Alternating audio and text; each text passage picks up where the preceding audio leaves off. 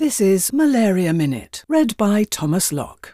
With resistance to anti-malarial drugs on the rise, new therapies are needed to control the disease.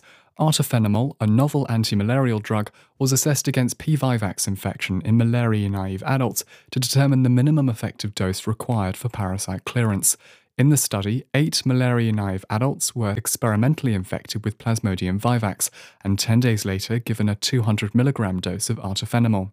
The drug was well tolerated and resulted in the rapid clearance of parasites. Recrudescence occurred 10 to 14 days later in 7 out of the 8 participants, which allowed the use of pharmacokinetic and pharmacodynamic modelling to determine the minimum effective dose of 300 mg. And a beta version of the Global Vector Hub was launched this week. The open access platform created by the London School of Hygiene and Tropical Medicine brings together information and research on vector control with a specific section on malaria.